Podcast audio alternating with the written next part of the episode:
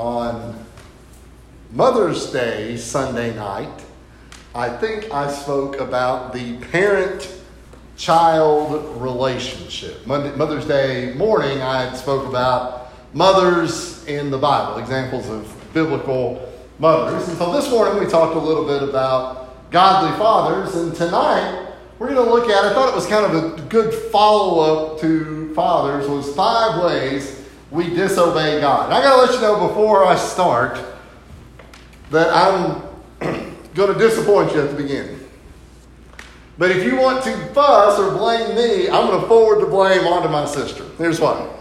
I asked Jess this afternoon, I said, or this after church this morning, I said, Jess, I said, can you think of any examples when we were growing up where we did something wrong well, that was way too vague. Yes, there were many times, I'm sure, when we did something wrong. But I said, what about times when we openly sort of disobeyed mom and dad? We couldn't really think of anything specifically that we did, and if Jess had done it, she would never tell it, so you'll never know it anyway. But the only thing that we could really think of, and Jessica brought this up, was we had a friend over. I think I've told this before in class but we had a, a, friend of ours was there, and we were, me and him were wrestling upstairs, and Jess was up there too. And this was at our old farmhouse, and it was a big, like, attic room up at the top. And the house had had two chimneys in it. The chimneys weren't there anymore, but you could still see the formation, uh, you know, had been drywalled around. So there was these two chimneys, as it were, that ran through there. Well, as me and him were wrestling, and Jess and I can't remember who did it, one of our hands went through the wall in that around that chimney. And so we got real nervous real quick. What do we do? Well, the absolute best thing we could have done is told our parents. The absolute worst thing to do was tell your parents. Figure that one out amongst yourself, right? So what we did, some thinking between me and Jess and my buddy John, was we thought, well, we'll get Jess's little baby crib that she put her baby dolls in. Something that, you know, at this time, we're probably 11 or 12. She didn't have baby dolls anymore. But she got that and it set perfectly right there. And this morning, Jessica said, I don't know if mom and dad ever knew that or not. But we kept it. I'd say there's a good chance the hole's probably still in that house right now if need be. But it was one of those times that we had probably disobeyed because I would imagine that we should not have been wrestling upstairs, truth be told. And we definitely should not have been punching holes in the wall. And had we punched a hole in the wall, we probably should have went and told our parents uh, in, instead of. But that's an example of sort of disobeying, piling upon right through there. But for the most part, Jess and I didn't do too many things uh, that were too bad. I don't think. Hopefully, hopefully not. We'll, we'll, they can tell you that more than maybe me or Jess could. But tonight we're going to look at five ways that we can disobey God. And what I want you to think about tonight is that there, this kind of runs the gamut of things that we kind of can do. Okay? And there will be things on here that you will absolutely say, I do not do that at all. But there will be things on here you say, oh, I actually maybe do or have done that. Because it hits a lot of different sort of topics. So, what we're going to talk about tonight is ways that we disobey God. Let's start first with the first one, probably the most obvious one, and the one that we can all relate to. And that is this idea of doing what is forbidden. We know what it means for something to be forbidden. Forbidden is a straight up no. Anybody who's had kids has probably uttered some kind of sentence that said, do not do this, right? That's a straight up thing. And it might be when they go off to school, but it might be when you go to work and the kids are at home. Do not do this. We had some things when we were growing up, things that we were not supposed to do. That was a forbidden thing for us. So when we think about doing what is forbidden, I think the first example has to come from almost the very beginning of the Bible, and that is the example of Adam and Eve. If you look up here, this is in Genesis chapter 2. If you're in your Bible, you're only a couple of pages in. But I think that's pretty fitting because anybody who's ever been told by your parents, don't do something, what's the first thing you almost automatically want to do? I want to go straight and do it, right? Do not do this. No, let's go see and do this. They don't know what they're talking about. Let's do it anyway. And so the story of Adam and Eve transgressing the will of God. That's in Genesis chapter 2, verses 16 and 17. If you want to flip there, I don't have any scriptures on the screen, but it's something that you'll know of. But we're going to be kind of all over the place this evening. But it says, And the Lord commanded the man, saying, okay, of every tree of the garden you may freely eat, but of the tree of knowledge of good and evil you shall not eat. For in the day that you eat of it, you shall surely die. There's probably never been a more clear description of what to do and what not to do as those two sentences, right? That is ex- that's exactly as clear as it could ever be made. It says, "You every tree out here, eat every one of them, eat them until they fall over. You can, but you shall not eat of this one." Now, anybody who's ever been a child or have kids knows that that kind of temptation is really hard to pass up, right? If you say, "Don't do this one thing," what do you want? I want to do that one thing, right? That's just sort of human nature. Because if you said, don't do this, this, this, this, this, this, okay, but it feels like that's that one thing. But that is an example of something that they were told. Now, you can skip over to chapter 3 and verse 6 and you find out how that works out. This would be called a sin of commission, right? C O M M I S S I O N. Committing an act in which God specifically says don't do. You know, in the Bible, we feel I feel like there's a whole lot. A lot of people think about the Bible. They think about "thou shalt," right? "Thou shalt not." We think about that uh, in the uh, in, in, the in the Ten Commandments. In my religion class that I've taught over the years at school, we have Ten Commandments, and then we, we take the Ten Commandments and we say, what are some laws that we have on the books today that relate to that? And there's any similarities. So we can find from the Ten Commandments four or five that are almost exactly in the law book even today. But we get this idea of thou shalt not. And so if I'm told that I'm not supposed to do it, and then I do it, then I am committing a, uh, I, that's a sin of commission, right? I am committing this kind of sin. So a lot of us today sin the exact same way, right? We do what is forbidden, right? We, we know what we're not supposed to do, and we do it anyway. If I were to give you 10 minutes tonight, and I were to tell you, I want you to go through the Bible and find 10 things that you're not supposed to do, how many of you think you could find that? You think you could find some things in there? You can go to the Old Testament and find that. You can go to the New Testament and find the same thing. There may be some overlap, there may be some different things that are in there as well. But one of the ways that we disobey God is doing what is forbidden. Now, for some of us, we might say, well, that's not a problem. In fact, I would say for my sister, that was one of the things growing up. If Jess was told not to do it, she was never going to do it. Now, I might lean a little bit toward doing it, but Jess was a by the book kind of character. And some of you may be the same way. If it says that I can't do this, I'm not going to do it. Louis Hammonds once said that he had never driven over the speed limit. That's the craziest thing in the world. I drive over the speed limit coming out the driveway. Like, that's my whole goal. I want to go as fast as I can. But there are people that are like that. I mean, that, that's, that, is his, that was his way of thinking. You may know that story about Louis, or you may know something similar about it as well. But doing something that's forbidden is one way that we can disobey God. Now, second, refusing to do what God has commanded. This is a little bit different, right? This is the opposite of thou shalt not. This is thou shall, but then the people refusing not to do it uh, themselves. In Luke chapter 7, verses 29 and 30, if you want to turn over uh, to that right now, you can. We read, And when all the people heard him, talking about Jesus, even the tax collectors justified God, having been baptized with the baptism of John. But the Pharisees and the lawyers rejected the will of God for themselves, not having been baptized by him. So they rejected the counsel of God in respect to the baptism of John.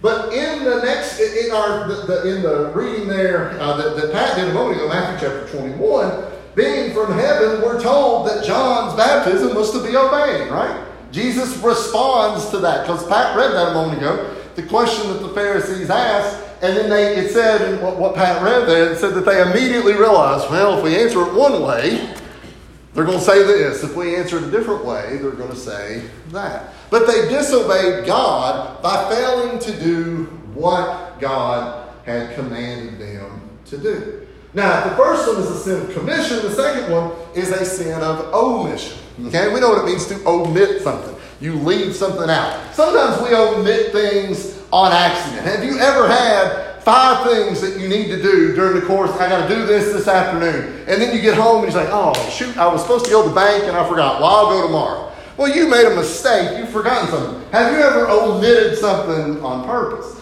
I would rather just not do this today.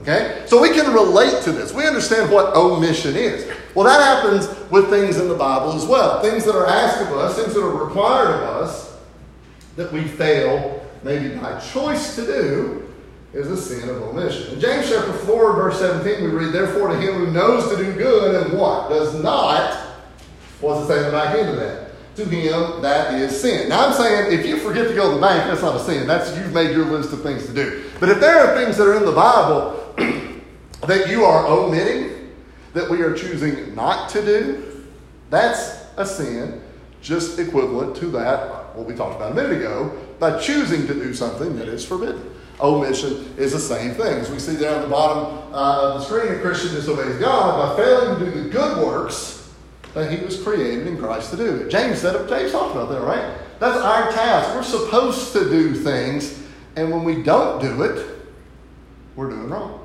So by refusing to do what God has commanded. All right, so that's two. You say, okay, well that's all we got, right? I either I'm supposed to do something and I don't, or I'm told not to do something I do. That's two. That's it. We're done. But there's more. The third, adding to the Word of God.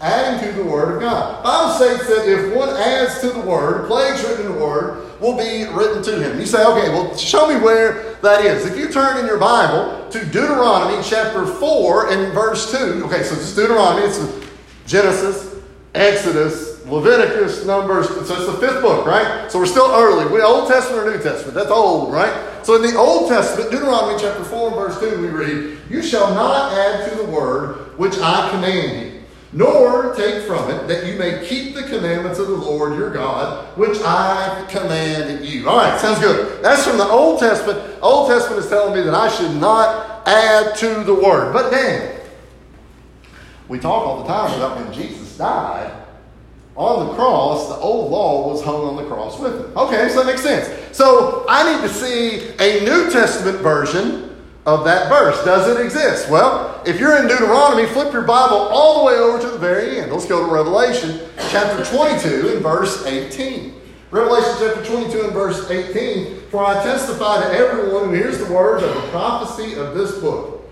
If anyone adds to these things, God will add to him the plagues that are written in this book. Hmm. So it's almost a perfect repeat of the sentence in Deuteronomy that we see again in Revelation. We're not supposed to add to the word in the Old Testament, we're not supposed to add to the word in the New Testament. Well, how many testaments do we have? Two, right? We've got two testaments, and which one says that we're supposed to add to the Word of God? Neither one of them. So if you say, I'm only interested in the Old Testament, well, you still can't add to it. If you say, I'm only interested in the New Testament, you still can't add to it either. Adding to the Word of God would be a sin of, let's call it presumption. You know what it means to presume something, right? Well, I think that's what he means. We presume a lot, right? Part of the reason we presume is we don't always have all the information, right? We hear one thing or we hear one small thing and we think, oh, I know what he means. I know that. I talked to him. He, I, I know what he means. That's, that he meant that or maybe he didn't mean that. But a sin of presumption. The Bible is not exactly quiet on this. Let's go to Numbers chapter 15. You're flipping back and forth here in your Bible. Numbers chapter 15 and verse 30. But the person who does anything presumptuously, whether he is native born or a stranger, that one brings reproach on the Lord, and he shall be cut off from among his. Presuming something implies that we maybe know or think we know more than what we do. We struggle with that, right? Because all of us know that God is the highest ranked being, right? But most of us would like to be 1A, right? Because I know, and we talked about this on Wednesday nights, I know just as much, if not more than anything about everybody and everything, right? If they just asked me, we'd fix all the world's problems. We fall into that, right?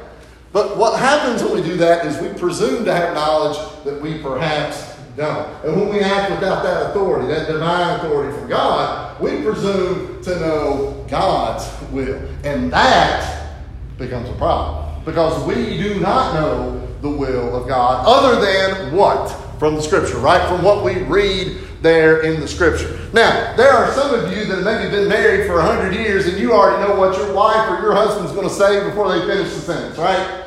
But why do we know that? Because you're with that person every day. But that's not the relationship that we have with God. We can't presume to know anything about that. We can only speak where the Bible speaks. Second John chapter, Second John verse 9 says, Whoever transgresses and does not abide in the doctrine of Christ does not have God. He who abides in the doctrine of Christ has both the Father and the Son. So it seems like our best plan there is to stay within the Word of God. Amen. Let's go to the third one.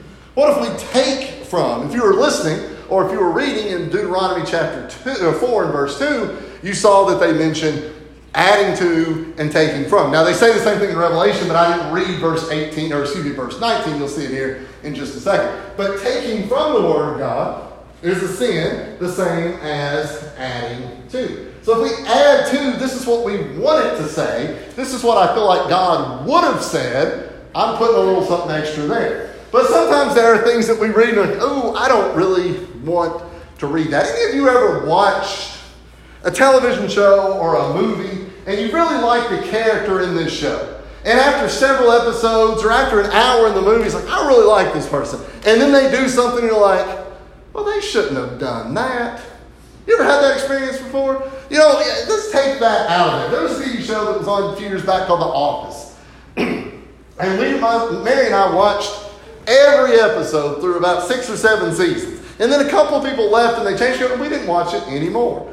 So whenever you ask me about The Office, I can only speak to certain episodes. Some people treat the Bible the same way, right? We talked about that when we talked about the book of James. Sometimes people don't want the book of James in the Bible. Why? Because it teaches some things that maybe they don't really like hearing.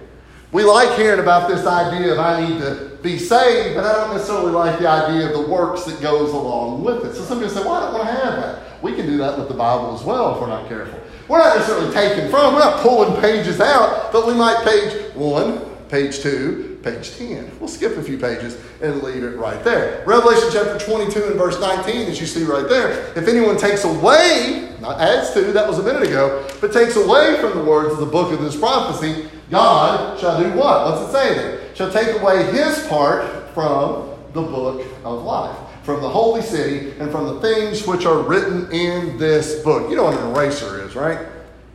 You ever used an eraser? Mark some things out? got a few things written right there. What's a pretty big eraser? Because when you're erasing things from the Bible, God's erasing you. And that's a very difficult thing for you to consider. Taking from the Word of God, number four. Fifth one, last one.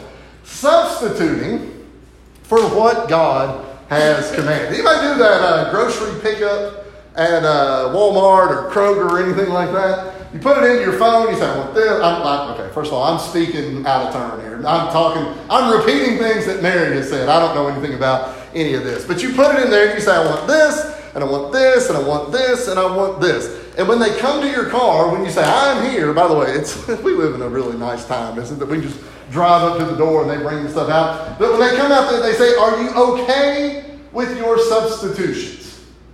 What does that mean? Well, what it means is, is that you've asked for something and they didn't have it at Walmart, but they got something similar, and they said, We'll give you this instead. And you hit on your phone or on the computer, whatever, you say, Yes, I want that, or No, I don't want that. Well, it sounds like I know what I'm talking about I, I, I can't, I'm glad Mary's not here to, to, to say it one way or the other. But we substitute something because we say, okay, well, that's not exactly what I wanted, but that's pretty close. And so, since it's pretty close, we'll just ride with that a little bit. There's some biblical examples of substitution as well. Substitution. First of all, what about Cain and Abel? The story is in uh, in the Old Testament, but you can see in Hebrews chapter 11. We read that by faith, Abel offered to God a more excellent sacrifice than Cain. These are brothers, right? through which he obtained witness that he was righteous. God testifying of his gifts, and through it, he, being dead, still speaks. The story, though, Cain substituted a different sacrifice than what God had commanded. He put in, he says, he sacrificed in a way that was not acceptable. He substituted, as it were. Now, at Walmart, it doesn't necessarily matter. I'm okay with that. It probably doesn't matter in the long term. But if we're not careful, we can do what happens with Cain and Abel here, and we can substitute wrongfully. Second one up there, story that you may be familiar with. Turn to Leviticus chapter 10, verses 1, 2, and 3. This is a story of Nadab and Abihu. I'm really happy that I pronounced that right. Because that's one of those things that I feel like I always want to say Nahab. I get Nadab and Rahab, and I get them mixed up, and I say the wrong thing. But Nadab and Abihu, here's how I know it. When I was typing it on the screen, it had a red line under it. That means you spelled it wrong. I thought I didn't spell it wrong. I had written Nadab. So then I erased it and I wrote Nabad, which is even worse. So eventually it's up there. I think it's correct, but I may be wrong. Leviticus chapter 10, verses 1, 2, and 3. You follow along with me. Then Nadab and Abihu, the sons of Aaron, each took his censer and put fire in it, put incense on it, and offered profane fire before the Lord, which he had not commanded of them. So they're offering this fire, but they're not offering the fire that they had been commanded of. And these are not just some randoms. These are people that are seeing who was their father? It said it was Aaron, right? Aaron's Moses' brother. If we're thinking about like a hierarchy of people in the Bible, these boys are pretty high up there. So the fire went out from the Lord and devoured them, both of them, Nadab and Abihu, and they died before the Lord. And Moses said to Aaron, and this is their father, Moses said to Aaron, This is what the Lord spoke, saying, By those who come near me, I must be regarded as holy, and before all the people, I must be glorified. And so Aaron held his peace. Aaron, who realized that, you know, these are his two sons that have done wrong. But Moses tells him that they've done wrong, and we see Aaron sort of held his peace right there. They substituted. Were they offering fire? That was fine, but they offered the wrong thing. And so Nadab and Abihu were gone. I don't know necessarily that if we substitute something today, we're going to be immediately doused in fire the way we see it right there. But the example there clearly shows that a mistake of substitution is a, make, a mistake that will lead to punishment. In religion, in the church, we have to learn to accept no substitutes. You ever seen that before? Accept no. That was a sometimes advertisements would use something like that. Accept no substitutes. If they're going to offer you at Walmart one kind of bread over the other, you might say that's fine. If they might say, well, we're going to give you this brand of milk instead of that brand of milk, we might say that that's fine. But the Bible seems to imply here that if we are worshiping God, do we substitute anything in? The answer there should be no.